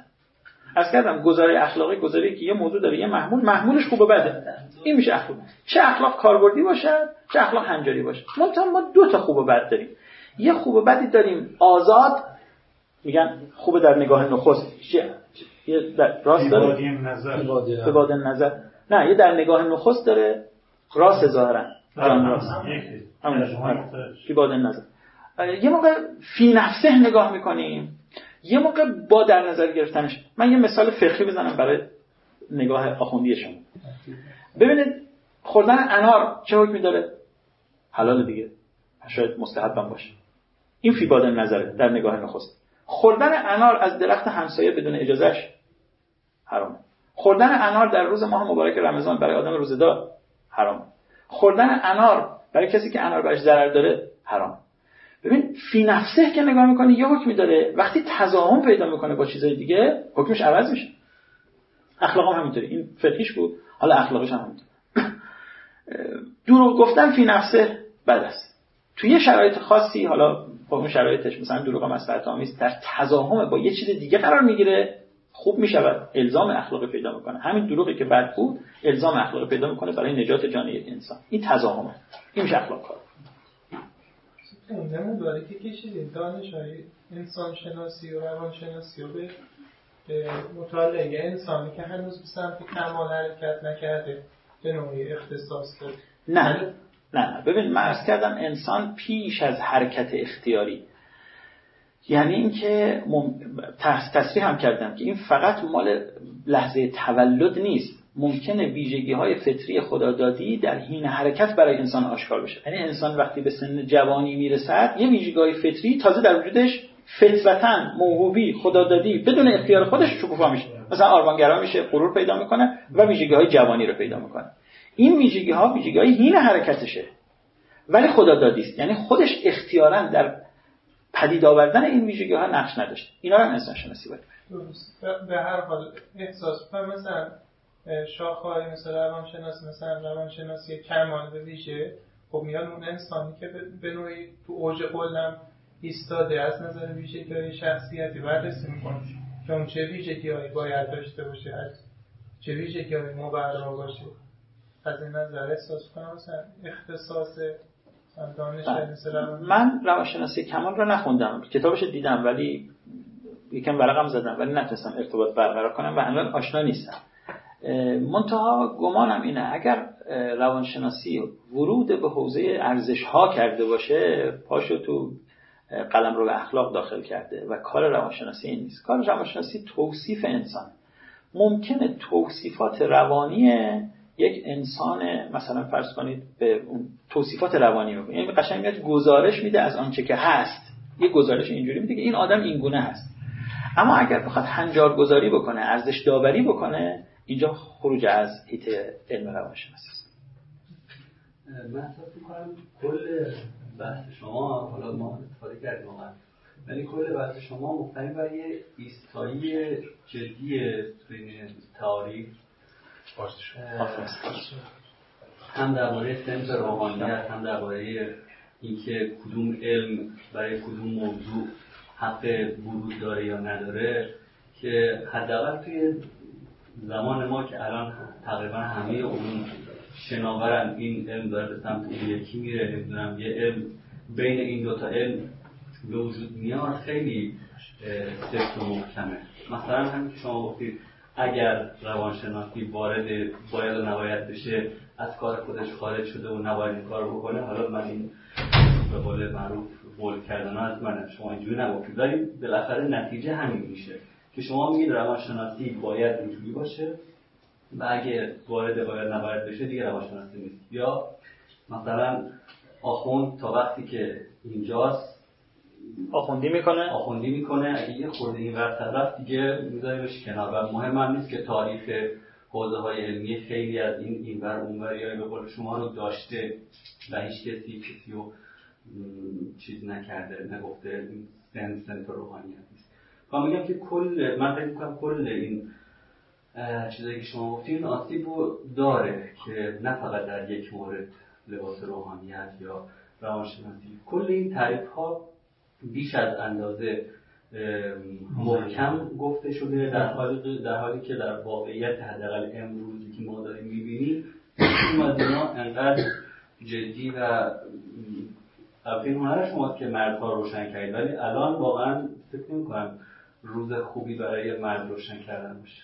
بله. اتفاقا من فکر می‌کنم که الان روز خوبی است. حالا نقطه خیلی محکم اینجا الان روز خوبی است برای مرز روشن کردن. الان تو دوره که یه مقداری ما دچار انفجار اولش تو مقدمه عرضه مرز کرد دچار انفجار اطلاعات شدیم و یه مقداری باید این مرزها رو تفکیک بکنیم. البته علوم میان رشته ای رو قبول داریم. اون علوم میان رشته ای اونها خودشون یه هویت هایی دارن که مرز اونا رو هم اتفاقا باید مشخص کنیم. دقیقا باید گفت اون مثلا فرض بکنید مهندسی چیست؟ پزشکی چیست؟ مهندسی پزشکی چیست؟ اینا باید دقیقا روشن بشه که دستان دیگه چیز نداشته باشه. یعنی ما باید تعریف های خیلی سخت و صلب و محکمی عرضه بکنیم که واقعا حرف دهن خودمون رو بفهمیم. من فکر کنم یکی از آسیب های مهمی که منطقیان قدیم هم برش تاکید داشتن و امروزه هم گریبانگیر ما هست همین لغزان بودن اصطلاحات که هر کسی از زن خود شد یاد من هر کسی یه چیزی میگه و اون معنای خودش اراده می‌کنه بعد میگه خب این برداشت شماست اونم برداشت شماست دیگه. باز دیگه هیچ اصلا باب مفاهمه بسته میشه. ما اساسا باید بریم سراغ یه سری تعریف های قراردادی. الان می‌دونید که تعریف مفاهیم عرفی تعریف لغزانیه که گاهی وقتا اون حد و مرزهاش دقیق مشخص نیست. یعنی یک طیف مفهومی همواره وجود داره. اما یه سری تعاریف قراردادی هست که ما قرارداد بکنیم با هم دیگه بگیم آقا از این به بعد به همچین فعالیتی میگیم علم روانشناسی به همچین فعالیتی هم میگیم علم اخلاق. بعد اگر یه آقای روانشناسی اومد این فعالیت انجام داد این الان تو وادی علم اخلاق وارد شده. یعنی این کاری که این داره انجام میده درسته که شخص آقای روانشناس است ولی کارش از مقوله علم اخلاق این تفکیک ها و تمایز ها کاملا ضروری است و جلوی برخی از مقالطات رو می‌گیره و به نفع علم هم نهایتا به نفع علم هم تمام میشه. یعنی علوم همینطور به سمت تفکیک ها و تمایز ها پیش رفتن. بنده اعتقادم بر اینه. فکر می‌کنم که یه خدمت بزرگ محسوب میشه این کار. که ما تمایزها رو مشخص. نسبت به اصناف اجتماعی هم همینطور.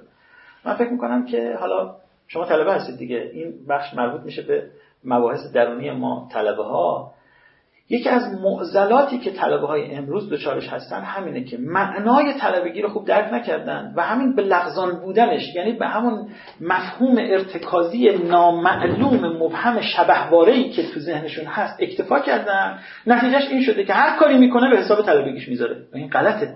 باید معنای طلبگی رو خوب بفهمی تا دقیقا برات مشخص باشه. اگر موظفی طلبگی تو در شبانه روز 8 ساعت 10 ساعت 12 ساعت طلبگی است ببین پزشک در شبانه روز 8 ساعت 10 ساعت 12 ساعت پزشکی می‌کنه. راننده تاکسی در شبانه روز 8 ساعت 10 ساعت 12 ساعت رانندگی می‌کنه. کاسب در شبانه روز 8 ساعت 10 ساعت 12 ساعت مبادله کالا می‌کنه. و هر کسی تو شغل خودش شبانه روز 8 ساعت 10 ساعت 12 ساعت به اون کار می‌پردازه.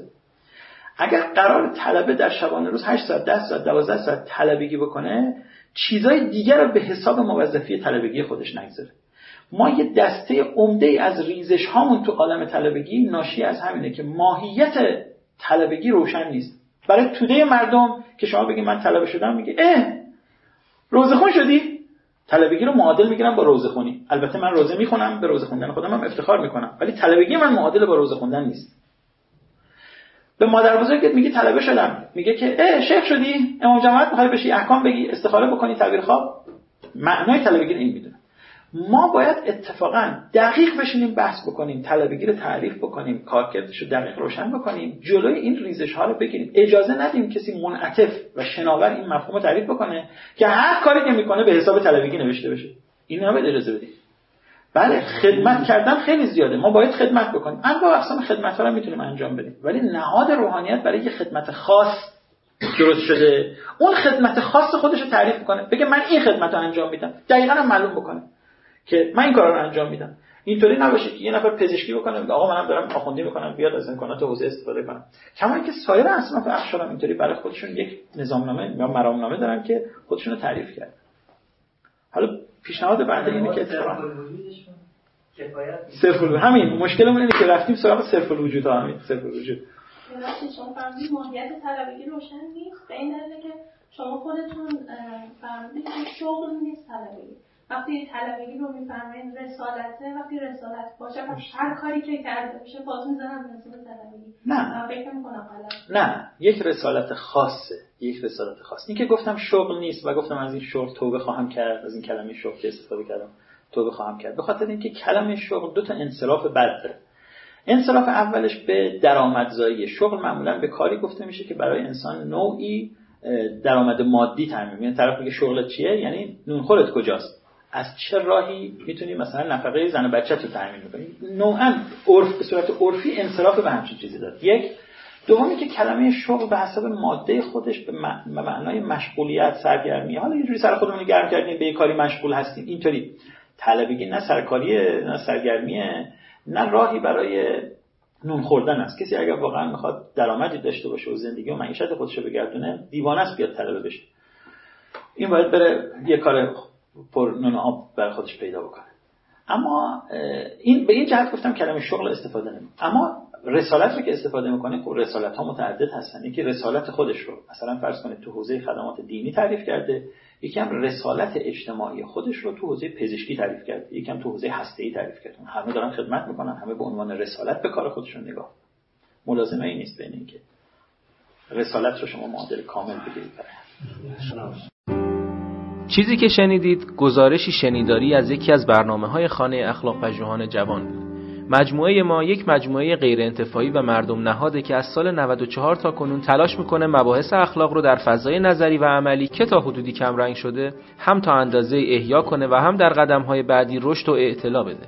سعیمون بر این بوده که بتونیم منظرهای متفاوتی رو که در این مباحث وجود داره روایت کنیم کارگاه ها، نشست ها و درس های اخلاق متعددی رو در شاخه های مختلفی مثل فرا اخلاق، اخلاق هنجاری، اخلاق کاربردی و اخلاق اسلامی به کمک اساتید خوبمون برگزار کردیم و به یاری خدا این روند ادامه خواهد داشت. اگر دوست داشتید با مجموعه ما آشنا بشید آدرس سایت ما ethicshouse.ir هست. می‌تونید اسم مؤسسه یعنی خانه اخلاق پژوهان جوان رو هم گوگل کنید. به اضافه این که می‌تونید ما رو در تلگرام، اینستاگرام، توییتر و آپارات با همین عبارت جستجو و پیدا کنید. رایگان بخشی در ساحت دانش از روز اول خط مشی مجموعه ما بوده و امیدواریم که با حمایت شما این روند ادامه پیدا کنه. اولین درخواست ما از شما اینه که اگر اشکالاتی دیدید چه در خود برنامه ها و چه در همین فایل های صوتی از کنارش رد نشید و حتما به ما منتقل کنید تا اصلاحش کنیم یا اگر پیشنهادی دارید مثلا استادی رو می‌شناسید که به نظرتون قابل استفاده میاد به ما معرفی کنید اگر حس می‌کنید سرفصلی در این حوزه هست که لازمه بهش پرداخته بشه حتما ما رو در جریان بذارید. این کار رو می‌تونید از طریق ادمین کانال تلگرام یا لینک های دیگه ارتباطی که در سایت هست انجام بدید. همچنین از طریق لینک حمایت مالی در سایت خانه اخلاق می‌تونید پشتیبان ادامه یافتن این مسیر باشید. ممنون از محبت شما و خدا نگهدار.